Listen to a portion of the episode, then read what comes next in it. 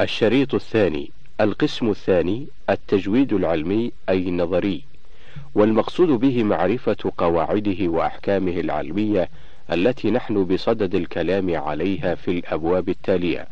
وهذه القواعد وتلك الأصول والأحكام هي على قراءة الإمام حفص عن عاصم. حكمه. أما حكم تعلم التجويد العلمي فالناس أمامه فريقان. الفريق الأول عامة الناس وتعلمه بالنسبة لهم مندوب وليس بواجب. الفريق الثاني خاصة الناس وهم الذين يتصدون للقراءة أو الإقراء وتعلمه بالنسبة لهم واجب وجوبا عينيا حتى يكونوا قدوة لغيرهم من العامة في تلاوة الكتاب الله في تلاوة كتاب الله حق التلاوة ولا بد أن يكون في كل مصر جماعة يتعلمون التجويد ويعلمونه للناس فإن لم يكن هناك جماعة منهم يقومون بهذا الواجب أثموا جميعا. دليله والدليل على ذلك عموم قوله تعالى فلولا نفر من كل فرقة منهم طائفة ليتفقهوا في الدين سورة التوبة الآية الثانية والعشرون بعد المئة. ودراسة علم التجويد من التفقه في الدين فإذا قام بتعلمه وتعليمه جماعة من خاصة الناس سقط عن عامتهم. معنى التجويد في اللغة. التجويد في اللغة العربية معناه التحسين والإتقان.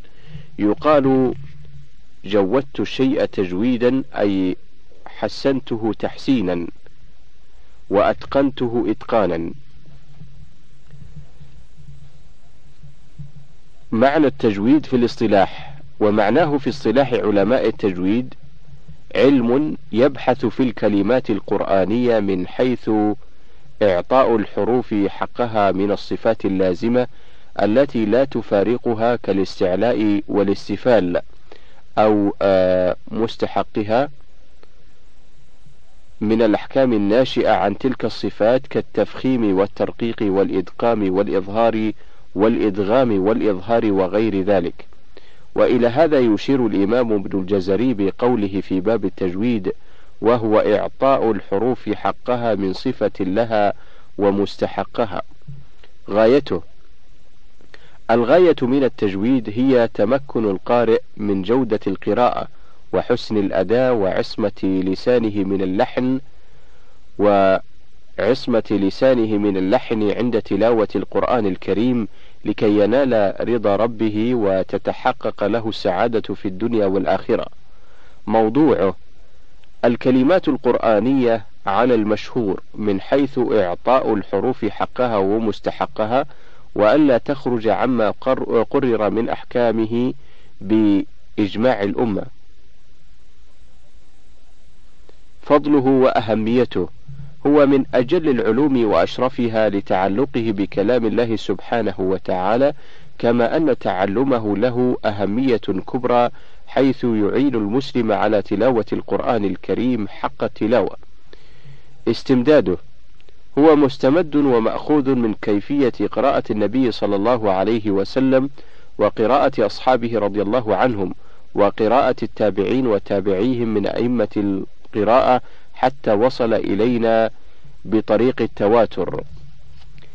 معنى اللحن وأقسامه لما كانت تلاوة القرآن الكريم تلاوة مجودة أمرا واجبا وجوبا عينيا على كل من يريد أن يقرأ شيئا من القرآن الكريم إذا فيصبح اللحن فيه حراما والتحريف فيه إثما وعلى هذا ينبغي لقارئ القرآن الكريم أن يعرف اللحن ليتجنبه. معنى اللحن اللحن هو الخطأ والميل عن الصواب وفيه معان أخرى غير مقصودة هنا. أقسام اللحن ينقسم اللحن إلى قسمين واحد جلي اثنان خفي القسم الأول الجلي وهو خطأ يطرأ على اللفظ فيخل بمع بمبنى الكلمة سواء أخل بمعناها أم لا وسمي جليا لأنه يخل إخلالا ظاهرا يشترك في معرفته علماء القراءة وعامة الناس. مثال ذلك يخل بالمعنى مثال الذي يخل بالمعنى كسر التاء في قوله تعالى أنعمت عليهم. وكذلك ضمها. ومثال الذي لا يخل بالمعنى ضم الها في قوله تعالى الحمد لله. وحكم هذا القسم حرام بالإجماع لا سيما إن تعمده القارئ أو تساهل فيه. القسم الثاني الخفي وهو خطأ يطرأ على اللفظ فيخل بعرف القراءة. ولا يخل بالمبنى وسمي خفيا لأنه يختص بمعرفته العالم بأحكام التجويد فقط ويخفى على عامة الناس. مثال ذلك ترك الإظهار أو الإدغام أو الإخفاء وبالجملة ترك أحكام التجويد أثناء القراءة. وحكم هذا القسم التحريم على الراجح إن تعمده القارئ أو تساهل فيه وقيل بالكراهة. الهامش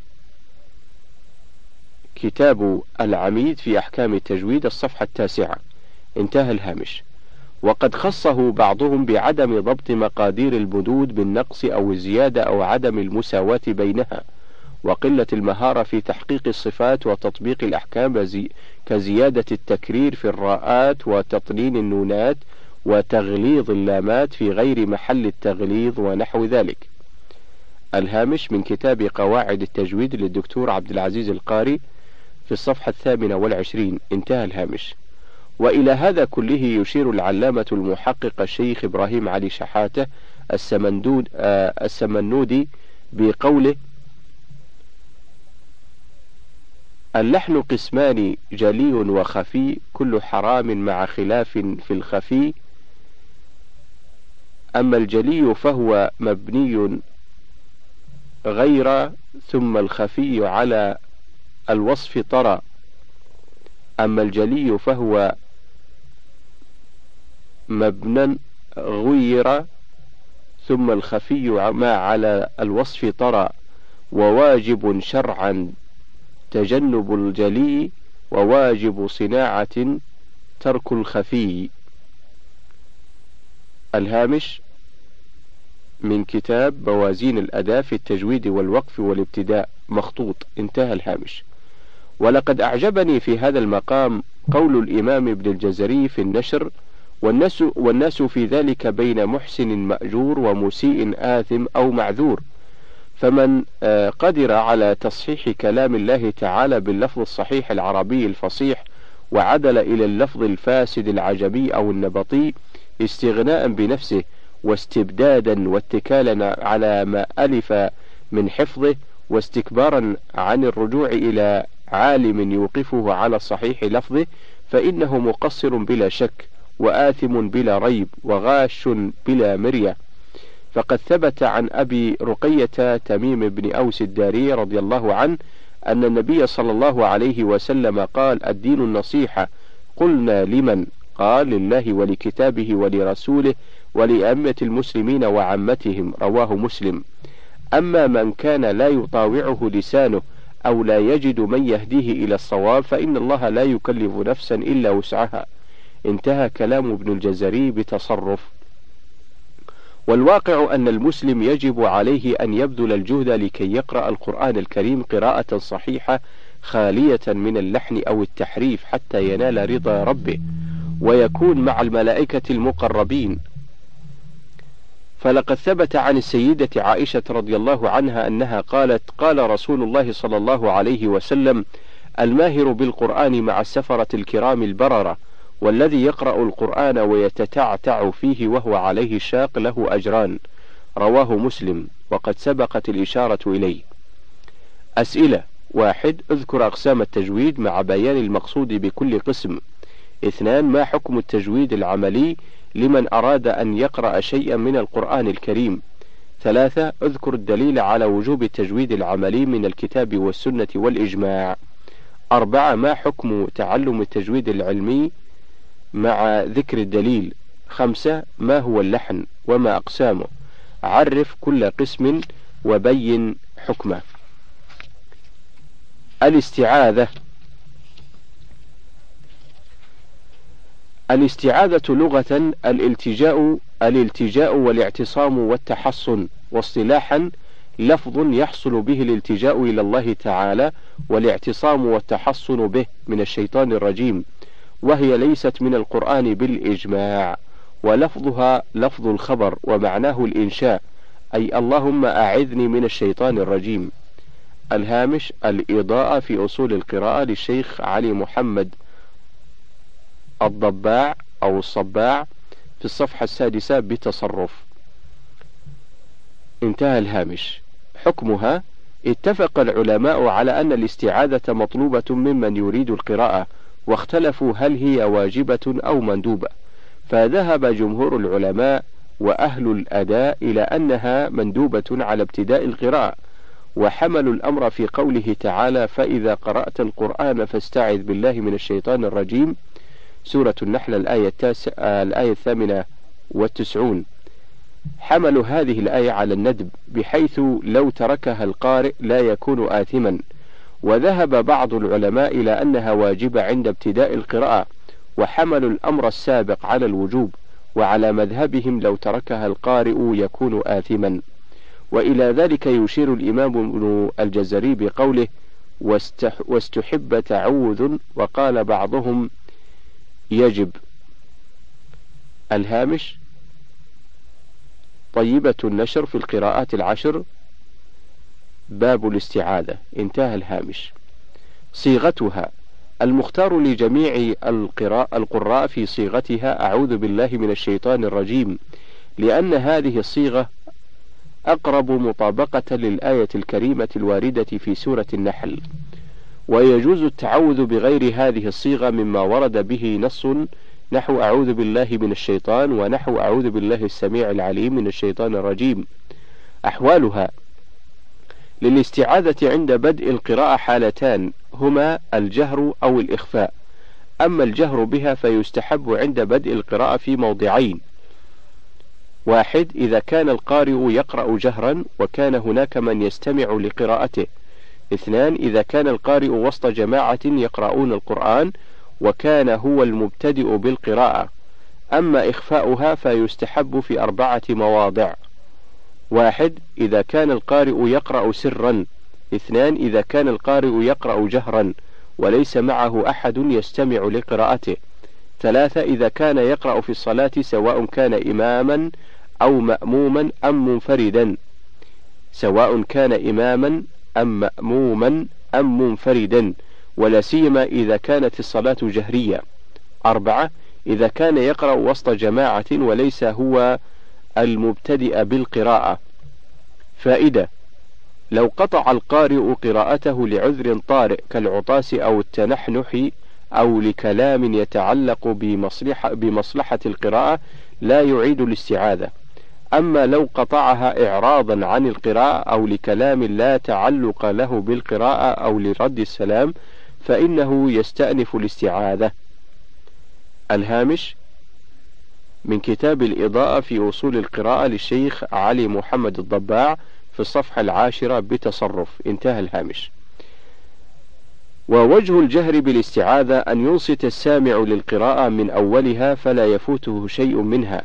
لأن التعوذ شعار القراءة وعلامتها ووجه الإسرار بها ليحصل الفرق بين ما هو قرآن وما ليس بقرآن. الهامش المرجع السابق في الصفحة التاسعة. أسئلة واحد ما معنى الاستعاذة؟ وهل هي من القرآن أم لا؟ وما المراد بلفظها؟ اثنان الاستعاذة عند بدء القراءة هل هي مطلوبة أم لا؟ بين حكمها. ثلاثة اذكر صيغتها المختارة مبينا سبب هذا الاختيار ثم اذكر ما يجوز من صيغتها. أربعة بين حالاتها عند بدء القراءة. خمسة إذا قطع القارئ قراءته لعذر طارئ فهل يعيد الاستعاذة؟ ستة إذا أعرض عن القراءة أو تكلم بكلام لم يتعلق به أو رد السلام فما الحكم؟ البسملة. البسملة مصدر بسملة أي إذا قال بسم الله الرحمن الرحيم نحو حسبل إذا قال حسبي الله وحوقل إذا قال لا حول ولا قوة إلا بالله. حكم البسملة. لا خلاف بين العلماء في أنها بعض آية من سورة النمل كما أنه لا خلاف بين القراء في إثباتها في أول الفاتحة. وقد أجمع القراء السبعة أيضا على الإتيان بها عند ابتداء القراءة بأول أي سورة من سور القرآن سوى سورة براءة وذلك لكتابتها في المصحف. ولما ثبت من الأحاديث الصحيحة أن رسول الله صلى الله عليه وسلم كان لا يعلم انقضاء السورة حتى تنزل عليه بسم الله الرحمن الرحيم.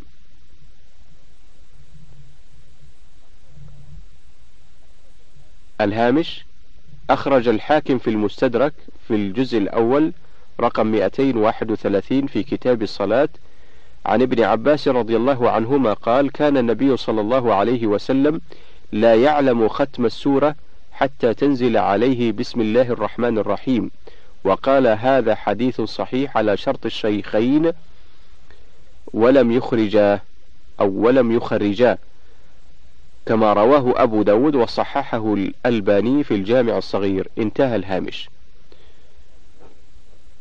وأما في أجزاء السور فالقارئ مخير بين الإتيان بالبسملة أو عدمه وإلى ذلك يشير الإمام الشاطبي بقوله ولا بد منها في ابتدائك سورة سواها وفي الأجزاء خير من تلا. وأما بالنسبة لسورة براءة فهي متروكة في أولها اتفاقا وإلى هذا يشير الإمام الشاطبي بقوله ومهما تصلها ومهما تصلها أو بدأت براءة لتزيلها لتنزيلها بالسيف لست مبسملا فقد علل رحمه الله ترك البسملة في أولها بأنها نزلت مشتملة على السيف. حيث يقول ومهما تصلها أو بدأت براءة لتنزيلها بالسيف لست مبسملا فقد علل رحمه الله ترك البسملة في أولها بأنها نزلت مشتملة على السيف. وكنا بذلك عما انطوت عليه سورة براءة من الأمر بالقتل والأخذ والحصر ونبذ العهد والوعيد والتهديد وفيها آية السيف وهي الآية رقم 29 وقد نقل العلماء هذا التعليل عن علي رضي الله عنه. قال ابن عباس رضي الله عنهما سألت علي رضي الله عنه لما لم تكتب البسملة أول براءة؟ فقال لأن بسم الله أمان. وبراءة ليس فيها أمان لأنها نزلت بالسيف ولا تناسب بين الأمان ولا تناسب بين الأمان والسيف. الهامش من كتاب الوافي على شرح الشاطبية للشيخ عبد الفتاح القاضي في الصفحة الثامنة والأربعين. انتهى الهامش. أوجه الابتداء. إذا ابتدأ القارئ قراءته بأول أي سورة من سور القرآن سوى براءة فله أن يجمع بين الاستعاذة والبسملة وأول السورة ويجوز له حينئذ أربعة أوجه. واحد قطع الجميع أي فصل الاستعاذة عن البسملة عن أول السورة بالوقف على كل منها وهذا الوجه أفضلها. اثنان قطع الأول ووصل الثاني بالثالث أي الوقف عند على الاستعاذة ووصل البسملة بأول السورة وهو يلي الوجه الأول في الأفضلية. ثلاثة وصل الأول بالثاني وقطع الثالث أي وصل الاستعاذة بالبسملة والوقف عليها وهو أفضل من الأخير. أربعة وصل الجميع أي وصل الاستعاذة بالبسملة بأول السورة. أما إذا كان القارئ مبتدئا بأول سورة براءة فله فيها وجهان. واحد الوقف على الاستعاذة وفصلها عند عن أول السورة بدون بسملة. اثنان وصل الاستعاذة بأول السورة بدون بسملة أيضا. أما إذا كان القارئ مبتدئا تلاوته بآية من وسط سورة غير سورة براءة فله حالتان. الأولى أن يأتي بالبسملة ويجوز له حينئذ الأوجه الأربعة التي ذكرناها في ابتداء أول كل سورة. الثاني الثانية أن يترك البسملة ويجوز له حينئذ وجهان فقط. واحد الوقف على الاستعاذة وفصلها عن أول الآية المبتدأ بها. اثنان وصل الاستعاذة بالآية المبتدأ بها. الهامش إلا إذا كانت الآية المبتدأ بها مبدوءة بلفظ الجلالة فالأولى عدم الصلة لما في ذلك من البشاعة انتهى. من كتاب غيث النفع في القراءات السبع في الصفحة الثانية والعشرين. انتهى الهامش. أما إذا كان القارئ مبتدئا بآية من وسط سورة براءة فقد اختلف فيه العلماء. فذهب بعضهم إلى منع الإتيان بالبسملة في أثنائها كما منعت في أولها. الهامش وهذا هو مذهب الإمام الجعبري وإليه يشير صاحب لآلئ البيان بقوله وخير, وخير البادئ وخير البادئ بأجزاء السور والجعبري في براءة, في براءة حضر. انتهى الهامش. وعلى هذا يجوز للقارئ وجهان فقط. واحد الوقف على الاستعاذة. اثنان وصلها بأول الآية المبتدأ بها. وذهب بعضهم إلى جواز الإتيان بالبسملة في أثناء براءة كجوازها في أثناء غيرها. وعلى هذا تجوز الأوجه الأربعة المذكورة آنفا. الهامش من كتاب أحكام قراءة القرآن الكريم للشيخ محمود الحصري في الصفحة الخامسة والعشرين بعد ثلاثمائة انتهى الهامش. أوجه ما بين السورتين. إذا وصل القارئ آخر سورة يقرأها بالتي بعدها سوى سورة براءة فله ثلاثة أوجه. واحد قطع الجميع أي الوقف على آخر السورة وعلى البسملة. اثنان قطع الأول ووصل الثاني بالثالث أي الوقف على آخر السورة ووصل البسملة بأول السورة التالية. ثلاثة وصل الجميع أي وصل آخر السورة بالبسملة بأول السورة التالية. أما الوجه الجائز عقلا وهو وصل آخر السورة بالبسملة والوقف عليها فهو ممتنع اتفاقا لأن البسملة جعلت لأوائل السور لا لأواخرها.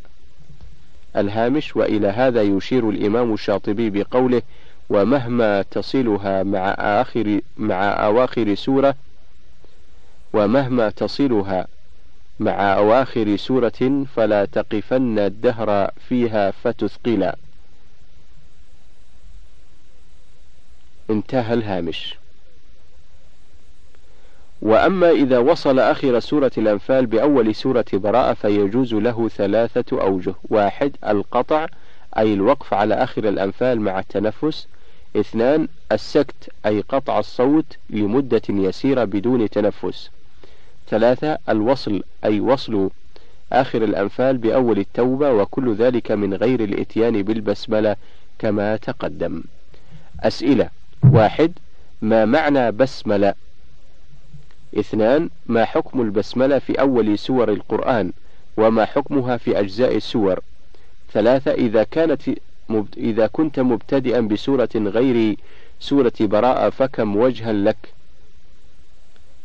أربعة كم وجها عند الابتداء بسورة براءة؟ خمسة اذكر الحالات الجائزة عند ابتداء القراءة من وسط السورة وكم وجها لكل حالة؟ ستة بين الأوجه الجائزة عند ابتداء القراءة من وسط سورة براءة. سبعة ما الأوجه الجائزة بين كل سورتين؟ ثمانية اذكر ما يجوز بين سورتي الأنفال وبراءة من الأوجه. أحكام النون الساكنة والتنوين. تعريف النون الساكنة. هي النون الخالية من الحركة والثابتة لفظا وخطا ووصلا ووقفا. وتكون في الأسماء والأفعال والحروف وتكون متوسطة ومتطرفة. وتكون أصلية من بنية الكلمة مثل أنعم وتكون زائدة عن أصل الكلمة وبنيتها مثل فانفلق. أصل الفعل فلق على وزن فعل. الهامش كتاب أحكام القرآن للشيخ الحصري في الصفحة الثانية والخمسين بعد المئة. انتهى الهامش. تعريف التنوين. هو نون ساكنة زائدة تلحق آخر الاسم لفظا ووصلا وتفارقه خطا ووقفا وعلامته فتحتان أو كسرتان أو ضمتان. وحكمه حالة الوقف تبدل الفتحتان ألفا دائما إلا إذا كانتا على هاء التأنيث مثل إلا رحمة من ربك. بالإسراء. فيوقف عليها بالهاء من غير تنوين وأما الضمتان والكسرتان فيحذف التنوين فيهما ويوقف عليهما بالسكون إلا في قوله تعالى وكأي حيث وقع فإنهم كتبوه بالنون. الهامش كتاب النشر الجزء الثاني في الصفحة الثانية والستين بعد المئة. انتهى الهامش. ولا يلتبس علينا وجود ميم الإقلاب مع أحد الحركات الثلاث لأنها بمنزلة الحركة الثانية للتنوين. الفرق بين النون الساكنة والتنوين. والفرق بين النون الساكنة والتنوين يوجد في خمسة أمور تظهر بالتأمل في تعريفيهما. وهي واحد النون الساكنة حرف أصلي من أحرف الهجاء وقد تكون من الحروف الزوائد. كما مثلنا آنفا أما التنوين فلا يكون إلا زائدا عن بنية الكلمة. اثنان النون الساكنة ثابتة في اللفظ والخط أما التنوين فثابت في اللفظ دون الخط. ثلاثة النون الساكنة ثابتة في الوصل والوقف أما التنوين فثابت في الوصل دون الوقف. أربعة النون الساكنة توجد في الأسماء والأفعال والحروف أما التنوين فلا يوجد إلا في الأسماء فقط. ويستثنى من ذلك نون التوكيد الخفيفة التي لم تقع إلا في موضعين إلا في موضعين في القرآن وهما واحد وليكونن ولا يكونن من الصاغرين. ولا يكونن من الصاغرين.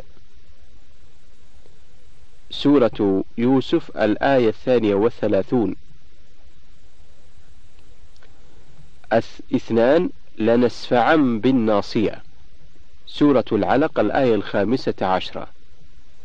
فإنها نون وليست تنوينا لاتصالها بالفعل وإن كانت غير ثابتة خطا ووقفا كالتنوين فهي إذا نون ساكنة شبيهة بالتنوين. الهامش من كتاب العميد في علم التجويد للشيخ محمود بسة في الصفحة الثامنة عشرة. انتهى الهامش. خمسة. النون الساكنة تكون متوسطة ومتطرفة. أما التنوين فلا يكون إلا متطرفا. وللنون الساكنة والتنوين أربعة أحكام. هي الإظهار الإدغام الإقلاب الإخفاء. وقد أشار الإمام ابن الجزري إلى هذه الأحكام بقوله وحكم تنوين ونون ونون يلفي إظهار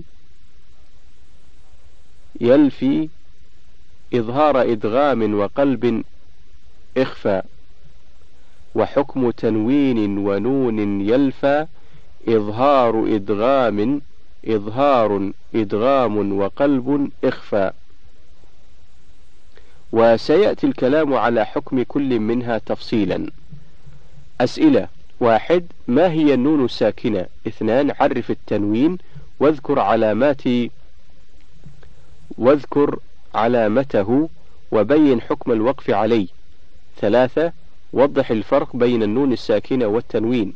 أربعة بين المواضع التي وردت فيها نون التوكيد الخفيفة في القرآن ثم وضح هل يطلق عليها نون ساكنة أم تنوين مع التعليل لما تقول. خمسة أذكر كم عدد أحكام النون الساكنة والتنوين وما هي. الحكم الأول الإظهار الحلقي تعريفه الإظهار لغة البيان والإيضاح واصطلاحا إخراج الحرف المظهر من مخرجه من غير غنة كاملة والمراد بالحرف المظهر النون الساكنة والتنوين الواقعتين قبل أحرف الإظهار حروفه. حروف الإظهار الحلقي ستة وهي الهمزة والهاء والعين والحاء والغين والخاء. وقد جمعها العلامة الجمزوري في قوله همز فهاء ثم عين حاء مهملتان ثم غين خاء. فإذا وقع حرف من هذه الأحرف الستة بعد النون الساكنة سواء في كلمة أو في كلمتين أو بعد التنوين ولا يكون إلا من كلمتين وجب الإظهار ويسمى إظهارا حلقيا وجه تسميته إظهارا حلقيا. أما تسميته إظهارا فلظهور النون الساكنة والتنوين عند ملاقاة أحد هذه الحروف الستة. أما تسميته حلقيا فلأن حروفه الستة تخرج من الحلق. نموذج من الأمثلة.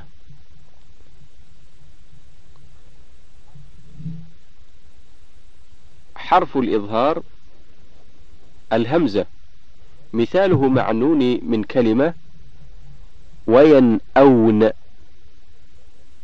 ومثاله مع النون من كلمتين من أعطى. مثاله مع التنوين كتاب أنزلناه. حرف الإظهار الهاء. مثاله مع النون من كلمة وهم ينهون. مثاله مع النون من كلمتين من هاجر. مثاله مع التنوين جرف هار. العين. مثاله مع النون من كلمة والأنعام. مثاله مع النون من كلمتين من علق. مثاله مع التنوين واسع عليم. الحاء مثاله مع النون من كلمة ينحتون. مثاله مع النون من كلمتين من حاد الله. مثاله مع التنوين عزيز حكيم. الغين مثاله مع النون من كلمة فسينغضون. مثاله مع النون من كلمتين من غسلين. مثاله مع التنوين قولا غير. الخاء مثاله مع النون من كلمة والمنخنقة. مثاله مع النون من كلمتين من خشي مثاله مع التنوين لطيف خبير. سببه وسبب إظهار النون الساكنة والتنوين عند ملاقاة أحد هذه الأحرف الستة بعد المخرجين لأن النون والتنوين يخرجان من طرف اللسان والحروف الستة تخرج من الحلق وليس بينهما تقارب أو تجانس يستوجب الإدغام أو الإخفاء فتعين الإظهار. حقيقته. وحقيقة الإظهار أن تنطق بالنون الساكنة أو التنوين نطقا واضحا من غير غنة كاملة. الهامش أي من غير غنة ظاهرة لأن أصل الغنة هو الذي يبقى في النون المظهرة لأنها صفة لازمة لها. وسيأتي الكلام على مراتب الغنة مفصلا عند حكم النون والميم المشددتين. انتهى الهامش. وحقيقة الإظهار أن تنطق بالنون الساكنة أو التنوين نطقا واضحا من غير غنة كاملة ثم تنطق بحرف الإظهار من غير فصل ولا سكت بينهما. مراتبه. ومراتب الإظهار ثلاثة. واحد عليا عند الهمزة والهاء. اثنان وسطى عند العين والحاء ثلاثة دنيا عند الغين والخاء. يقول الشيخ سليمان الجمزوري في متن التحفة للنون أن تسكن وللتنوين للنون أن تسكن وللتنوين أربع أحكام فخذ تبييني. فالأول الإظهار قبل أحرفي للحلق ست رتبت فلتعرفي همز فهاء ثم عين حاء مهملتان ثم غين خاء. أسئلة واحد عرف الإظهار لغة واصطلاحا واذكر حروفه. اثنان ما المراد بالحرف المظهر؟ ثلاثة ما وجه تسميته إظهارا حلقيا؟ أربعة ما سبب الإظهار الحلقي؟ خمسة بين حقيقة الإظهار ثم اذكر مراتبة. ستة مثل لكل حرف من حروف الإظهار بمثالين أحدهما للنون والآخر للتنوين. سبعة اقرأ من أول سورة الغاشية إلى قوله تعالى في جنة عالية ثم استخرج الكلمات التي فيها إظهار حلقي. الحكم الثاني الإدغام. تعريفه الإدغام لغة إدخال الشيء في الشيء. تقول أدغمت اللجام في فم الفرس أي أدخلته فيه. واصطلاحا إدخال حرف ساكن في حرف متحرك بحيث يصيران حرفا واحدا مشددا. وقد عرفه ابن الجزري بقوله النطق بالحرفين حرفا كالثاني مشددا. حروفه. وحروف الإدغام ستة مجموعة في كلمة يرملون. وهي الياء والراء والميم واللام والواو والنون. أقسامه. ينقسم الإدغام إلى قسمين. واحد إدغام بغنة. اثنان إدغام بغير غنة. أما الإدغام بغنة فله أربعة أحرف مجموعة في كلمة ينمو.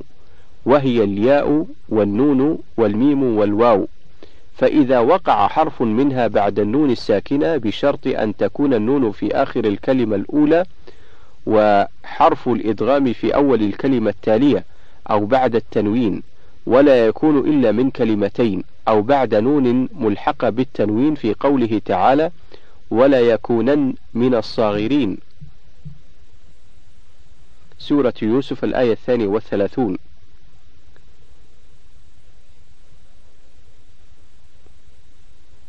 أو بعد نون ملحقة بالتنوين في قوله تعالى ولا يكونن من الصاغرين خاصة وجب الإدغام مع الغنة إلا في موضعين وهما ياسين والقرآن. نون والقلم. فالحكم فيهما الإظهار على خلاف القاعدة مراعاة للرواية عن حفص. فالنون فيهما ملحقة بالإظهار المطلق الآتي ذكره. أما إذا وقع حرف الإدغام بعد النون الساكنة في كلمة واحدة وجب الإظهار ويسمى إظهارا مطلقا لعدم تقييده بحلقي أو شفوي أو قمري ولا يكون إلا عند الياء والواو ولم يقع في القرآن إلا في أربعة مواضع الدنيا في سورة الملك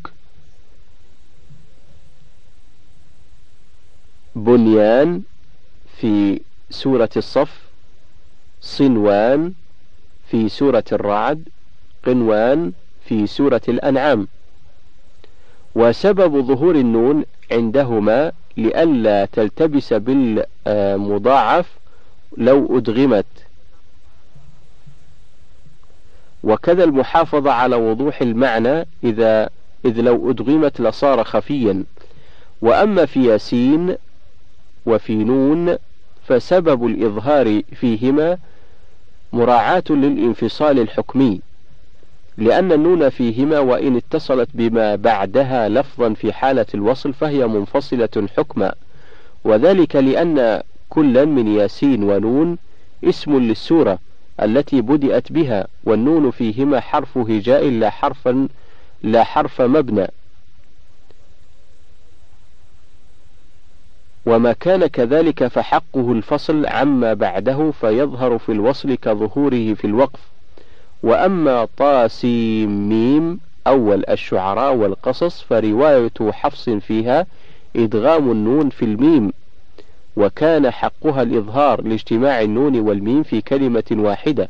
وقد قال بعض العلماء وجه الإدغام في طاسيم ميم هو مراعاة للاتصال اللفظي ليتأتى معه التخفيف بالإدغام ولعدم صحة الوقف عليها لأنها جزء لأنها جزء كلمة والوقف لا يكون إلا على تمام الكلمة والعبرة في ذلك كله بالرواية.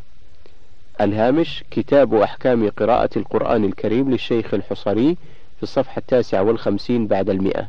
انتهى الهامش. نموذج من أمثلة الإدغام بغنة. حرف الياء مثاله مع النون ومن يطع الله. مثاله مع التنوين وجوه يومئذ حرف النون. مثاله مع النون لن ندخلها أبدا. مثاله مع التنوين أمشاج نبتليه. حرف الميم مثاله مع النون من ماء دافق. مثاله مع التنوين يتلو صحفا مطهرة. حرف الواو مثاله مع النون من وال. مثاله مع التنوين ووالد وما ولد. وأما الإدغام بغير غنة فله حرفان وهما اللام والراء فإذا وقع حرف منهما بعد النون الساكنة من كلمتين أو بعد التنوين ولا يكون إلا كذلك وجب الإدغام بغير غنة إلا في نون من راق إلا في نون من راق لما فيها من وجوب السكت المانع من الإدغام. ووجه حذف الغنة في هذا القسم المبالغة في التخفيف لما في بقائها من الثقل. نموذج من أمثلة الإدغام بغير غنة حرف الإدغام اللام مثاله مع النون. ألن تقول. ومثاله مع التنوين مالا لبدا. حرف الإدغام الراء مثاله مع النون من رسول. مثاله مع التنوين في عيشة راضية. أنواع الإدغام من حيث الكمال والنقصان. والإدغام نوعان. واحد إدغام كامل. اثنان إدغام ناقص. والإدغام الكامل هو ذهاب ذات الحرف وصفته معا ويكون عند اللام والراء لكمال التشديد فيهما باتفاق العلماء وعلامته وضع الشدة على المدغم فيه. والإدغام الناقص هو ذهاب ذات الحرف وإبقاء صفته وهي الغنة التي تكون مانعة من كمال التشديد. وذلك عند الحروف الأربعة آه، وذلك عند الحروف الأربعة الباقية حيث تشبه الإطباق في أحط وقيل الإدغام الكامل يكون عند أربعة أحرف وهي اللام والراء والنون والميم. الهامش كتاب العميد في علم التجويد في الصفحة الخامسة والعشرين. وأيضا كتاب إتحاف فضلاء البشر في الصفحة الثانية والثلاثين حيث قال إن مقتضى كلام الجعبري أو الجعبري أن الإدغام يكون كاملا إذا كانت الغنة للمدغم فيه لا للمدعم. انتهى الهامش. واحتج أصحاب هذا الرأي بأن الغنة الموجودة عند ملاقاة النون والميم ليست غنة النون الساكنة أو التنوين وإنما هي غنة النون والميم المدغم فيهما لأن الغنة صفة ملازمة لهما.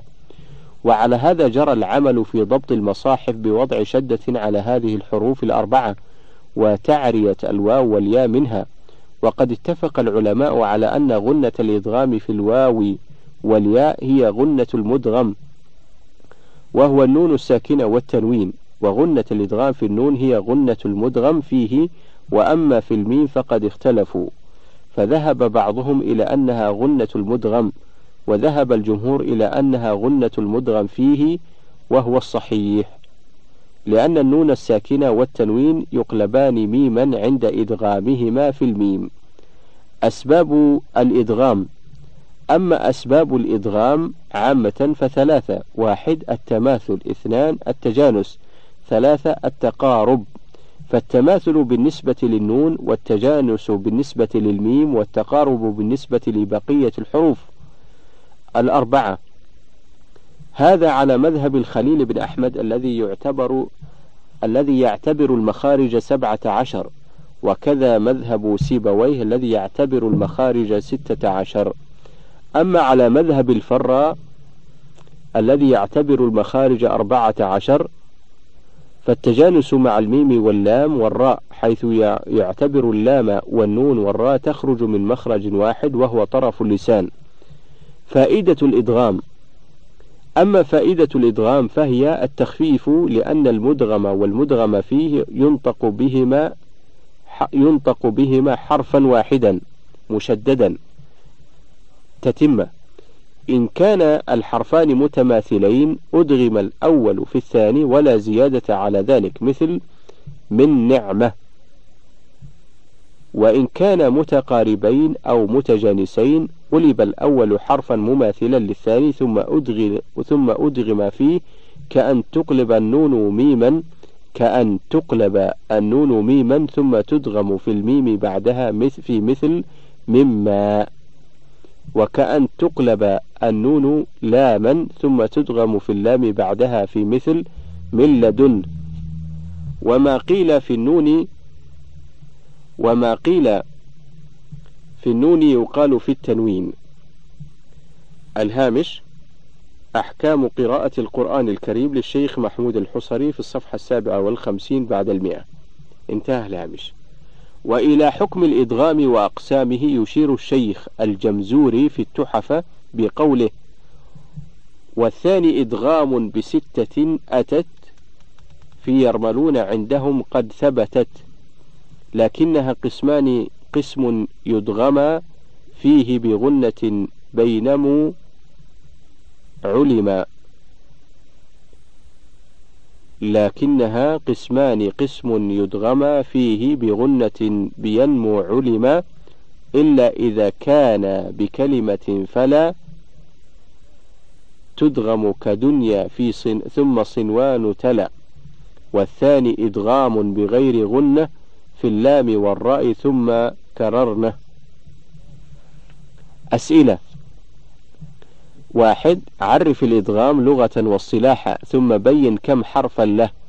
اثنان أذكر أقسام الإدغام وحروف كل قسم. ثلاثة ما شرط الإدغام؟ ومتى يتعين الإظهار المطلق؟ وفي, وفي كم كلمة؟ وفي كم كلمة وقع في القرآن؟ وما العلة في إظهار النون في كلماته؟ ولما سمي إظهارا مطلقا؟ أربعة بين الإدغام الكامل وحروفه والإدغام الناقص وحروفه موضحا الخلاف الموجود ثم بين على أي الآراء ضبط المصحف الشريف. خمسة اذكر أسباب الإدغام ثم بين فائدته. ستة استخرج الإدغام بغنة والإدغام بغير غنة مما يأتي مما لله أن لن يقدر. يومئذ يتذكر الإنسان من نعمة من ربهم فمن يعمل هدى للمتقين من واق صراطا مستقيما من ثمرة رزقا خير وأبقى. سبعة اقرأ من أول سورة البلد إلى قوله تعالى ولسانا وشفتين ثم استخرج الكلمات التي فيها إدغام وبين نوعه. الحكم الثالث الإقلاب. تعريفه الإقلاب لغة تحويل الشيء عن وجهه. تقول قلبت الشيء أي حولته أي حولته عن وجهه واصطلاحا قلب النون الساكنة أو التنوين ميما مخفاة بغنة. حرفه. الإقلاب له حرف واحد وهو الباء. فإذا وقعت الباء بعد النون الساكنة سواء من كلمة أو من كلمتين أو بعد التنوين ولا يكون إلا من كلمتين أو بعد نون ملحقة بالتنوين ولا توجد إلا في قوله تعالى لنسفعا بالناصية. وجب الإقلاب. أي قلب النون الساكنة أو التنوين ميما ثم إخفاء هذه الميم مع الغنة. ولكي يتحقق الإقلاب فلا بد من ثلاثة أمور. الأول قلب النون الساكنة أو التنوين ميما خالصة لفظا لا خطا. الثاني إخفاء هذه الميم عند الباء. الثالث إظهار الغنة مع الإخفاء وهي صفة الميم المقلوبة لا صفة النون والتنوين. وعلامته في المصحف وضع ميم قائمة هكذا. ميم فوق النون أو التنوين للدلالة عليه. وليحترز عند التلفظ بالإقلاب من كز الشفتين على الميم المقلوبة بل يلزم تسكينها بتلطف من غير ثقل ولا تعسف.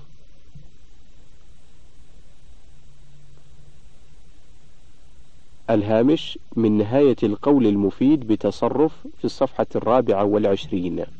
انتهى الهامش. نموذج من الأمثلة. حرف الإقلاب الباء. مثاله مع النون من كلمة أنبئوني. مثاله مع النون من كلمتين وأما من بخل. مثاله مع التنوين سميع بصير. وجه الإقلاب. النون الساكنة والتنوين عند ملاقاتهما لحرف الباء يتعذر الإظهار والإدغام لثقل في النطق وذلك لما بين النون والتنوين وبين الباء من اختلاف في المخرج كما يصعب الإخفاء لأن فيه بعض الثقل أيضا لما بين المخرجين من عدم التناسب فتوصل إليه بقلب النون أو التنوين ميما ليسهل الإخفاء. وذلك لمشاركتها للباء في المخرج وفي صفات الجهر والاستفال والانفتاح والإذلاق ومشاركتها للنون في الغنة والجهر والتوسط والاستفال والانفتاح والإذلاق أي في جميع الصفات. وإلى حكم الإقلاب يشير الشيخ الجمزوري بقوله والثالث الإقلاب عند الباء ميما بغنة مع الإخفاء أسئلة واحد عرف الإقلاب لغة واصطلاحا واذكر حرفه. اثنان ما المراد بالحرف المنقلب؟ ثلاثة ما وجه الإقلاب؟ أربعة لما قلبت النون والتنوين؟ ميما دون سائر الحروف. خمسة مثل للإقلاب بثلاثة أمثلة أحدها للنون من كلمة واحدة من كلمة والآخر للنون من كلمتين والثالث للتنوين. ستة استخرج حكم الإقلاب من الآيات الآتية. قال الله تعالى واحد كلوا واشربوا هنيئا بما كنتم تعملون. اثنان وأما من بخل واستغنى. ثلاثة كلا لينبذن في الحطمة. الحكم الرابع الإخفاء. تعريفه الإخفاء لغة الستر يقال أخفيت الكتاب أي سترته من عن الأعين. واصطلاحا النطق بالحرف بصفة بين الإظهار والإدغام عاريا عن التشديد مع بقاء الغنة. حروفه حروف الإخفاء خمسة عشر حرفا وهي الباقية من أحرف الهجاء بعد أحرف الإظهار والإدغام والإقلاب. وقد جمعها الشيخ الجمزوري في أوائل هذا البيت صف ذا ثنى كم جاد شخص قد سما دم طيبا زد في تقى ضع ظالما. فإذا وقع حرف من هذه الأحرف الخمسة عشر بعد النون الساكنة من كلمة أو من كلمتين أو بعد التنوين وجب الإخفاء ويسمى إخفاء حقيقيا لتحقق الإخفاء فيهما أكثر من غيرهما ولاتفاق العلماء على تسميته كذلك. الهامش العميد في علم التجويد في الصفحة رقم أربعين. انتهى الهامش. سببه. اعلم أن سبب الإخفاء هو أن النون الساكنة والتنوين لم يقرب مخرجهما من مخرج الحروف المذكورة كقربه من مخرج حروف الإدغام فيدغم ولم يبعد مخرجهما عن مخرج هذه الأحرف كبعده عن مخرج حروف الإظهار فيظهر فيظهر فلما عدم القرب الموجب للإدغام والبعد الموجب للإظهار أعطي حكما متوسطا بين الإظهار والإدغام وهو الإخفاء. وليعلم أن أنه لا عمل للسان حالة الإخفاء لأن النون والتنوين يخرجان حينئذ من الخيشون من الخيشوم كما سيأتي. كيفيته؟ وكيفية الإخفاء أن ينطق بالنون الساكنة والتنوين غير مظهرين إظهارا محضا ولا مدغمين إدغاما محضا بل بحالة متوسطة بين الإظهار والإدغام عاريين من عن التشديد مع بقاء الغنة فيهما. الهامش من كتاب أحكام القرآن الكريم في الصفحة الثامنة والستين بعد المئة. انتهى الهامش. وليحترز من إلصاق اللسان فوق الثنايا العليا عند إخفاء النون. وطريق الخلاص من ذلك هو بعد اللسان قليلا عن الثنايا العليا عند النطق بالإخفاء. الهامش من كتاب إتحاف فضلاء البشر في الصفحة الثالثة والثلاثين بتصرف. انتهى الهامش. والفرق بين الإخفاء والإدغام أولا أن الإخفاء لا تشديد معه مطلقا بخلاف الإدغام ففيه تشديد. ثانيا أن إخفاء الحرف يكون عند غيره وأما إدغامه فيكون في غيره. ثالثا أن الإخفاء يأتي من كلمة ومن كلمتين وأما الإدغام فلا يكون إلا من كلمتين كما سبق. مراتبه اعلم أن حروف الإخفاء على ثلاثة على ثلاث مراتب والإخفاء على ثلاث مراتب أيضا. الهامش من كتاب نهاية القول المفيد في علم التجويد في الصفحة الخامسة والعشرين بعد المئة. انتهى الهامش. أما مراتب حروف الإخفاء فهي واحد أقربها مخرجا إلى النون ثلاثة أحرف وهي الطاء والدال والتاء. اثنان أبعدها مخرجا من النون حرفان وهما القاف والكاف. ثلاثة أوسطها عند الأحرف العشرة الباقية فهي متوسطة في القرب والبعد. وأما مراتب الإخفاء فهي ثلاثة أيضا فهي ثلاث أيضا. واحد أعلاها عند الطاء والدال والتاء لقرب مخرج النون من مخرج هذه الحروف فيكون الإخفاء قريبا من الإدغام. اثنان أدناها عند القاف والكاف لبعد مخرج النون عن مخرج هذين الحرفين فيكون الإخفاء قريبا من الإظهار. ثلاثة أوسطها عند الأحرف العشرة الباقية لعدم قربها منها جدا ولا بعدها لا بعدها عنها جدا فيكون الإخفاء متوسطا بينهما. نموذج من الأمثلة. حرف الإخفاء الصاد. مثاله مع النون من كلمة ينصركم. مثاله مع النون من كلمتين من صلصال. مثاله مع التنوين ريحا صرصرا. الذال مثاله مع النون من كلمة منذر. مثاله مع النون من كلمتين من ذا الذي. مثاله مع التنوين سراعا ذلك. الثاء مثاله مع النون من كلمة منثورا. مثاله مع النون من كلمتين فأما من ثقلت مثاله مع التنوين مطاع ثم أمين. الكاف مثاله مع النون من كلمة ينكثون مثاله مع النون من كلمتين فمن كان مثاله مع التنوين كراما كاتبين. الجيم مثاله مع النون من كلمة أنجيناكم. مثاله مع النون من كلمتين إن جاءكم. مثاله مع التنوين فصبر جميل. الشين. مثاله مع النون من كلمة أنشره. مثاله مع النون من كلمتين إن شاء الله. مثاله مع التنوين رسولا شاهدا. القاف. مثاله مع النون من كلمة ينقلبون. مثاله مع النون من كلمتين فإن قاتلوكم. مثاله مع التنوين كتب قيمة. السين. مثاله مع النون من كلمة ما ننسخ. مثاله مع النون من كلمتين من سلسلة.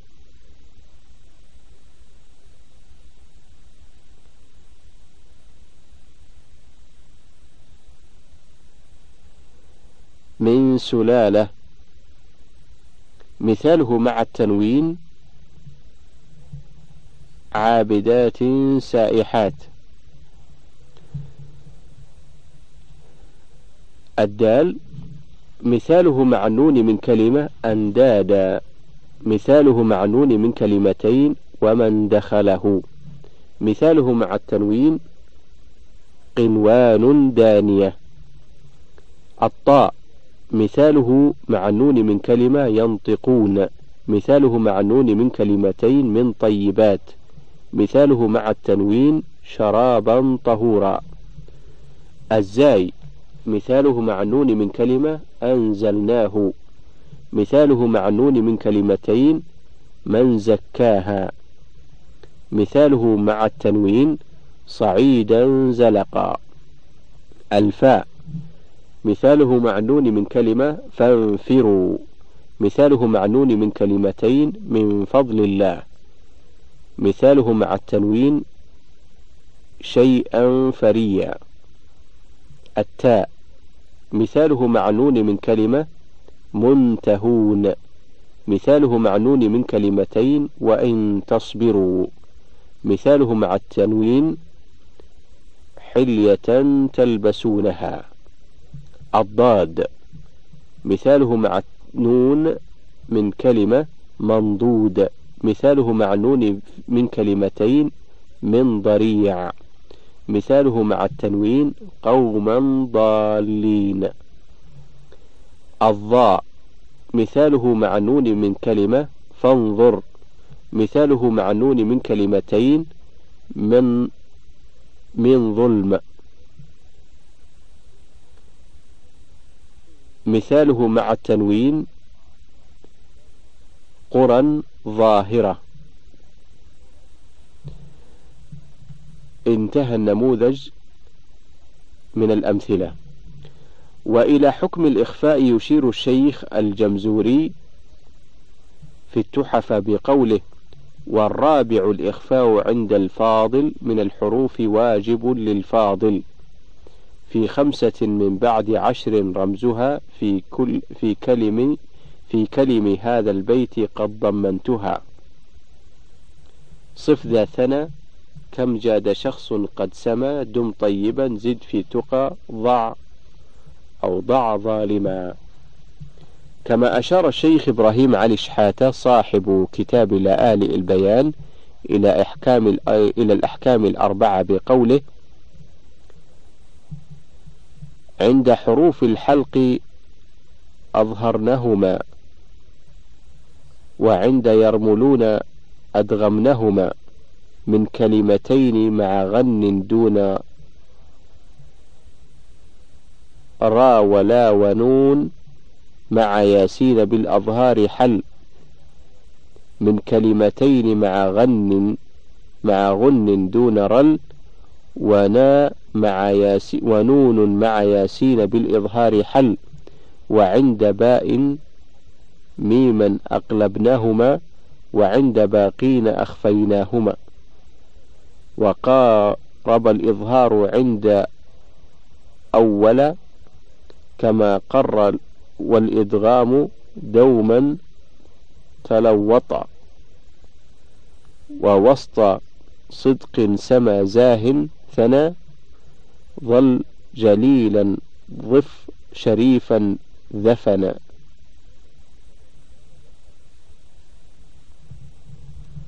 الهامش كتاب لآلئ البيان في تجويد القرآن هو من تأليف شيخي وأستاذي الذي درست عليه علم التجويد في معهد القراءات بالأزهر الشريف فضيلة الشيخ إبراهيم علي شحاتة السمنودي حفظه الله. ولقد كان ولا يزال من كبار العلماء الذين يشار إليهم بالبنان والعرفان في علم التجويد والقراءات وله مؤلفات عديدة منها المطبوع واحد لآلئ البيان في تجويد القرآن اثنان ملخص لآلئ البيان هذا ثلاثة حل العسير من أوجه التكبير أربعة اشترك في كتاب تنقيح فتح الكريم في تحرير أوجه القرآن العظيم مع شيوخنا الأفاضل الشيخ عبد العزيز زيات والشيخ عامر السيد عثمان. وأما الكتب المخطوطة فهي كثيرة أرجو من الله أن يوفقه إلى طبعها حتى يعم بها النفع. وقد بارك الله لشيخي الجليل في عمره فهو لا يزال على قيد الحياة. أرجو من الله الكريم أن يمتعه بكامل الصحة والعافية وأن ينفع به المسلمين إنه نعم المولى ونعم النصير. إنه نعم المولى ونعم المصير. انتهى الهامش. أسئلة. واحد. عرف الإخفاء الحقيقي لغة واصطلاحا واذكر حروفه اثنان. ما المراد بالحرف المخفي؟ ولما سمي إخفاء حقيقيا؟ ثلاثة. اذكر سبب الإخفاء وكيفيته. أربعة. ما الفرق بين الإخفاء والإدغام؟ خمسة بين مراتب حروف الإخفاء وكذا مراتب الإخفاء نفسه. ستة مثل الإخفاء الحقيقي بستة أمثلة. اثنان للنون من كلمة واثنان للنون من كلمتين واثنان للتنوين. سبعة اقرأ السور الآتية وبين أمثلة الإخفاء الحقيقي فيها. الشرح العلق الزلزلة. حكم النون والميم المشددتين. الحرف المشدد أصله مكون من حرفين الأول منهما ساكن والثاني متحرك. فيدغم الحرف الساكن في الحرف المتحرك بحيث يصيران حرفا واحدا كالثاني مشددا. والنون والميم المشددتان إما أن يكونا متوسطتين أو متطرفتين وإما أن يكونا في اسم أو فعل أو حرف. نموذج من الأمثلة. حرف النون مثاله متوسط ويمنيهم مثاله متطرف إن حرف الميم مثاله متوسط أمتكم مثاله متطرف ثم. انتهى النموذج. فإذا وقعت النون والميم مشددتين وجب إظهار الغنة فيهما حال النطق بهما وهذا هو حكمهما ويسمى كل منهما حرف غنة مشددة أو حرفا أغن مشددا تعريف الغنة الغنة لغة صوت له رنين في الخيشوم واصطلاحا صوت لذيذ مركب في جسم النون والميم لا عمل للسان فيه. قيل إنه شبيه بصوت الغزالة إذا ضاع ولدها. خمسة. الهامش من كتاب نهاية القول المفيد في الصفحة التاسعة والخمسين. انتهى الهامش. مخرجها الغنة تخرج من الخيشوم وهو أعلى الأنف وأقصاه من الداخل. مقدارها مقدار الغنة حركتان بحركة الإصبع قبضا أو بسطا. كيفية النطق بها هي تابعة لما بعدها تفخيما وترقيقا فإن كان ما بعدها حرف استعلاء فخمت مثل ينطقون. وإن كان ما بعدها حرف استفال رققت مثل ما ننسخ.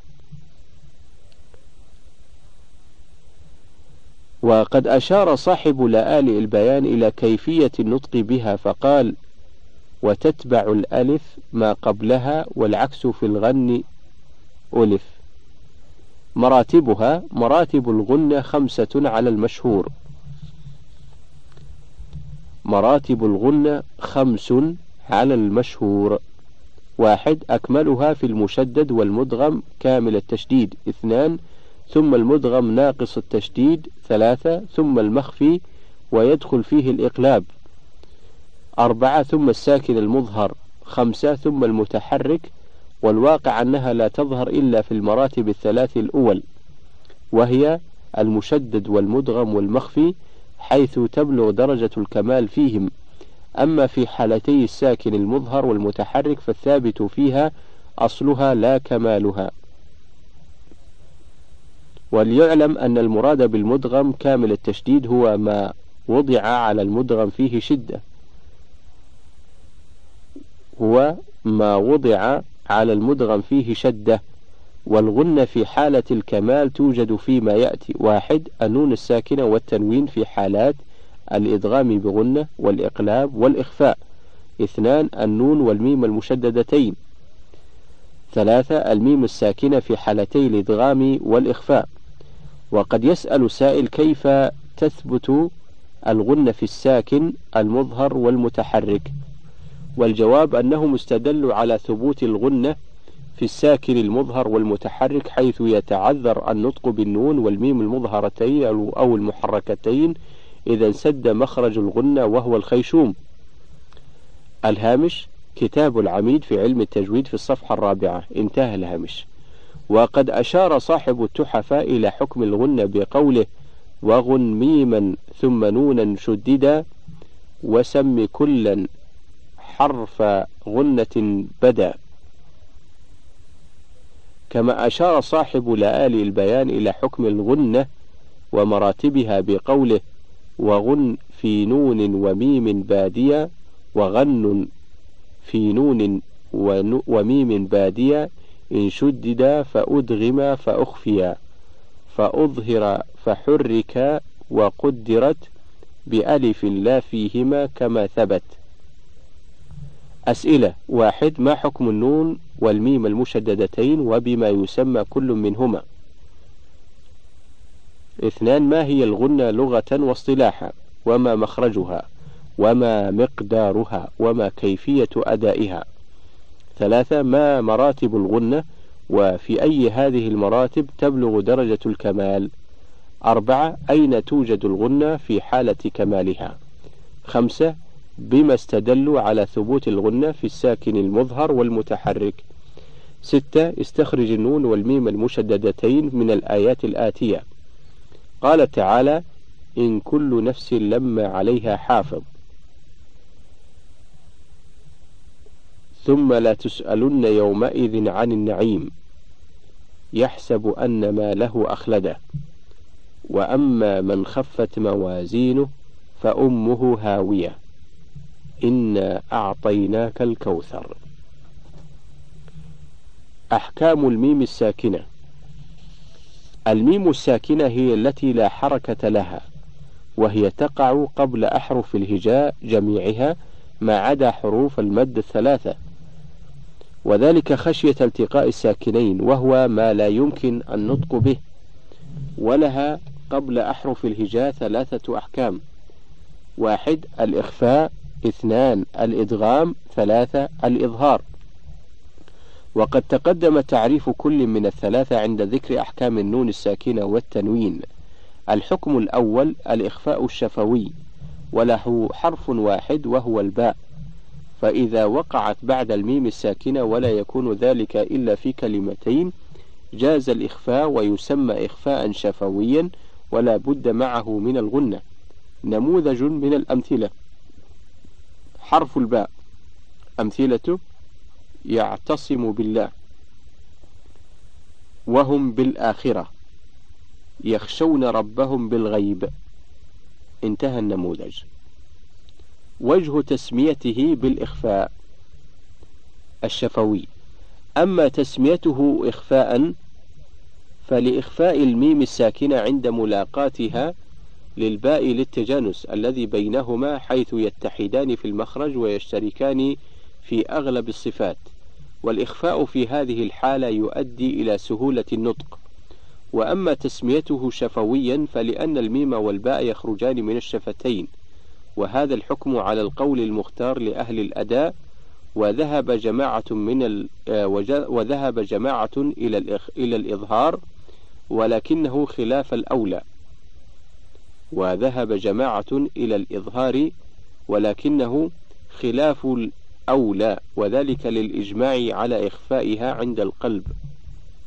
تنبيه قال في نهاية القول المفيد اعلم أن الإخفاء على قسمين إخفاء حركة وإخفاء حرف. الهامش كتاب نهاية القول المفيد في علم التجويد في الصفحة السابعة والعشرين بعد المئة بتصرف. انتهى الهامش. فإخفاء الحركة بمعنى آه، بمعنى تبعيضها كما في قوله تعالى لا تأمن بسورة يوسف حيث يروى فيها عن الإمام حفص روايتان الأولى الروم الأولى الروم وهو الإتيان بثلثي الحركة والثانية الإشمام وهو ضم الشفتين بعيد إسكان الحرف والإشارة هنا إلى الرواية الأولى. وهو وهي الروم الذي يعبر عنه بعضهم بالاختلاس. وأما إخفاء الحرف فعلى نوعين أحدهما تبعيض الحرف وستر ذاته في الجملة كما في الميم الساكنة قبل الباء أصلية أو مقلوبة عند عن النون الساكنة أو التنوين. ثانيهما إعدام ذات الحرف بالكلية وإبقاء صفته التي هي الغنة وذلك في إخفاء النون الساكنة والتنوين عند الحروف الخمسة عشر المتقدمة. انتهى. الحكم الثاني إدغام المتماثلين الصغير. وله حرف واحد وهو الميم فإذا وقعت الميم المتحركة بعد الميم الساكنة وجب الإدغام ويسمى إدغام متماثلين صغيرا ولا بد معه من الغنة أيضا. نموذج من الأمثلة. حرف الميم. أمثلته إن كنتم مؤمنين ولهم ما يشتهون. أمن أسس. انتهى النموذج. وجه تسميته إدغام متماثلين صغيرا. أما تسميته إدغاما فلإدغام الميم الساكنة في الميم المتحركة وأما تسميته بالمتماثلين فلكونه مؤلفا من حرفين متحدين في المخرج والصفة أدغم الأول في الثاني منهما.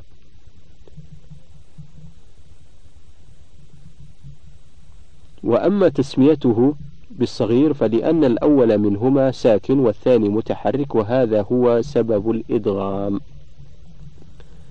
الهامش الإدغام الصغير لا يحتاج إلا إلى عمل واحد وهو إدخال الحرف الساكن في الحرف المتحرك بحيث يصيران حرفا واحدا. أما الإدغام الكبير وهو خاص بالحرفين المتحركين في رواية السوسي عن الإمام أبي عمرو وهو في المتماثلين. يحتاج إلى عملين إسكان الحرف الأول ثم إدغامه في الثاني نحو سلككم في سورة المدثر. وأما في المتقاربين والمتجانسين فيحتاج إلى أعمال ثلاثة قلب الحرف الأول من جنس الثاني ثم إسكانه فإدغامه نحو النفوس زوجت. في سورة التكوير انتهى الهامش. الحكم الثالث الإظهار الشفوي وله الستة والعشرون حرفا الباقية من أحرف الهجاء بعد إسقاط الباء والميم من, من الحروف الثمانية والعشرين التي تقع بعد الميم الساكنة. فإذا وقع حرف منها بعد الميم الساكنة في كلمة أو في كلمتين وجب الإظهار ويسمى إظهارا شفويا. وجه تسميته بالإظهار الشفوي.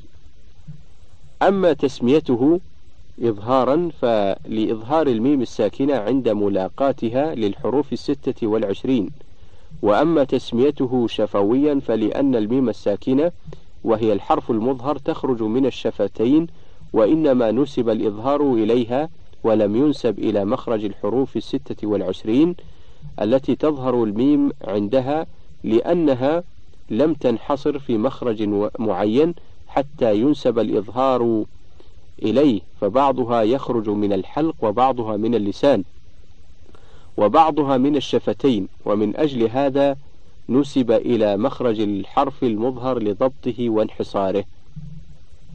وهذا بخلاف الإظهار الحلقي فإنه نسب إلى مخرج الحروف التي تظهر عندها النون والتنوين نظرا لانحصارها في مخرج معين وهو الحلق. الهامش من كتاب أحكام قراءة القرآن الكريم للحصري في الصفحة الثالثة والثمانين بعد المئة بتصرف. انتهى الهامش. سبب الإظهار الشفوي. سبب إظهار الميم عند ملاقاتها للستة والعشرين حرفا هو بعد مخرج الميم عن مخرج أكثر هذه الأحرف ويلاحظ عند وقوع الواو أو الفاء بعد الميم الساكنة وجوب إظهار الميم إظهارا شفويا شديدا حتى لا يتوهم إخفاؤها عندهما كما تخفى عند الباء. وذلك لاتحاد مخرجها مع الواو وقرب مخرجها من الفاء. وإلى ذلك يحذر الشيخ الجمزوري في التحف بقوله واحذر لدى واو وفاء أن تختفي لقربها والاتحاد فاعرفي. وحروف الإظهار الشفوي على قسمين. واحد قسم يقع بعد الميم من كلمتين فقط. اثنان قسم يقع بعدها من كلمة ومن كلمتين. الهامش كتاب العميد في علم التجويد في الصفحة الرابعة والأربعين. انتهى الهامش.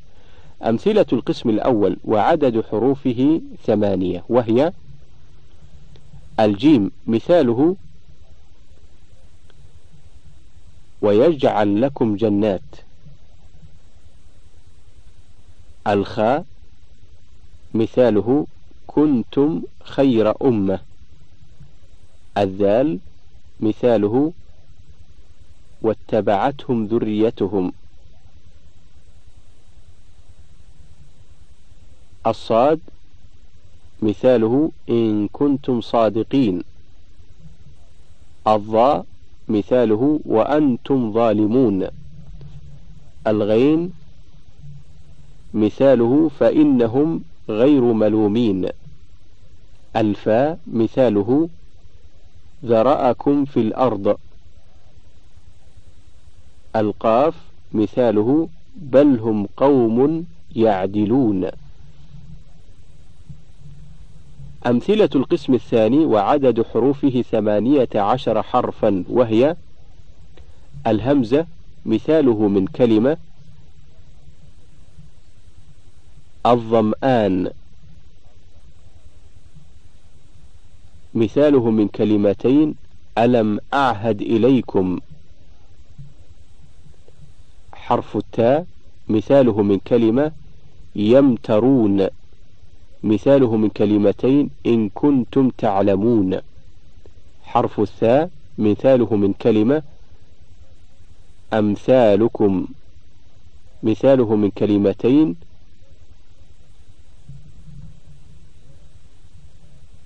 في داركم ثلاثة.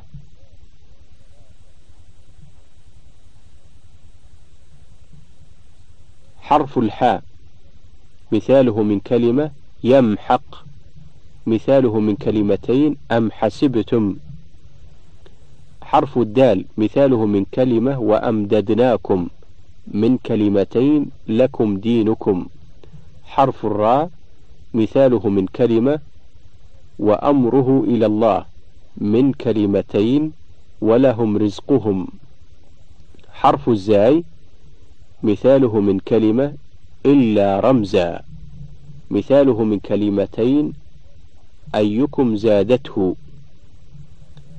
حرف السين مثاله من كلمة إلا همسا مثاله من كلمتين نومكم سباتا. حرف الشين مثاله من كلمة أمشاج نبتليه مثاله من كلمتين لقد جئتم شيئا. حرف الضاد مثاله من كلمة وامضوا. مثاله من كلمتين إذا رأيتهم إذا رأيتهم ضلوا. حرف الطاء مثاله من كلمة أكل خمط. مثاله من كلمتين فاضرب لهم مثلا فاضرب لهم طريقا. حرف العين. مثاله من كلمة فقطع أمعاءهم. من كلمتين بعثنا عليكم عبادا. حرف الكاف. مثاله من كلمة فيمكث في الأرض. مثاله من كلمتين ومزقناهم كل ممزق. حرف اللام وأملي لهم. هذا مثاله من كلمة. أما مثاله من كلمتين فقوله تعالى كأنهم لؤلؤ مكنون. حرف النون مثاله من كلمة من مني يمنى. مثاله من كلمتين وهم نائمون. حرف الهاء من كلمة يمهدون من كلمتين أم هم الخالقون. حرف الواو مثاله من كلمة بأموالكم مثاله من كلمتين من ربكم وهدى ورحمة. حرف الياء مثاله من كلمة صم بكم عمي مثاله من كلمتين ولعلهم يرجعون. انتهت أمثلة القسم الثاني. وإلى هذه الأحكام الثلاثة يشير صاحب التحف بقوله والميم إن تسكن تجي قبل الهجا لا ألف لينة لذي الحجا. أحكامها ثلاثة لمن ضبط إخفاء إدغام وإظهار فقط فالأول الإخفاء عند الباء وسمه الشفوي للقراء. والثاني إدغام بمثلها أتى وسم إدغاما صغيرا يا فتى. والثالث الإظهار في البقية من أحرف وسمها شفوية واحذر لدى واو وفا أن تختفي لقربها والاتحاد فاعرفي. كما يشير إليها صاحب لآل البيان بقوله وأخفي أحرى عند با وأدغما في الميم والإظهار مع سواهما. نموذج من الأسئلة. واحد ما هي الميم الساكنة وما أحكامها؟ اثنان ما هي الحروف التي لا تقع بعد الميم الساكنة ولماذا؟ ثلاثة كم حرفا للإخفاء الشفوي؟ ولما سمي إخفاء شفويا ثم مثل له بمثالين؟ أربعة كم حرفا لإدغام المتماثلين الصغير؟ ولما سمي كذلك ثم مثل له بمثالين؟ خمسة كم حروف الإظهار الشفوي؟ وما وجه تسميته إظهارا شفويا؟ وما سببه؟ ثم مثل له بأربعة أمثلة. انتهى الشريط الثاني وننتقل إلى الشريط الثالث.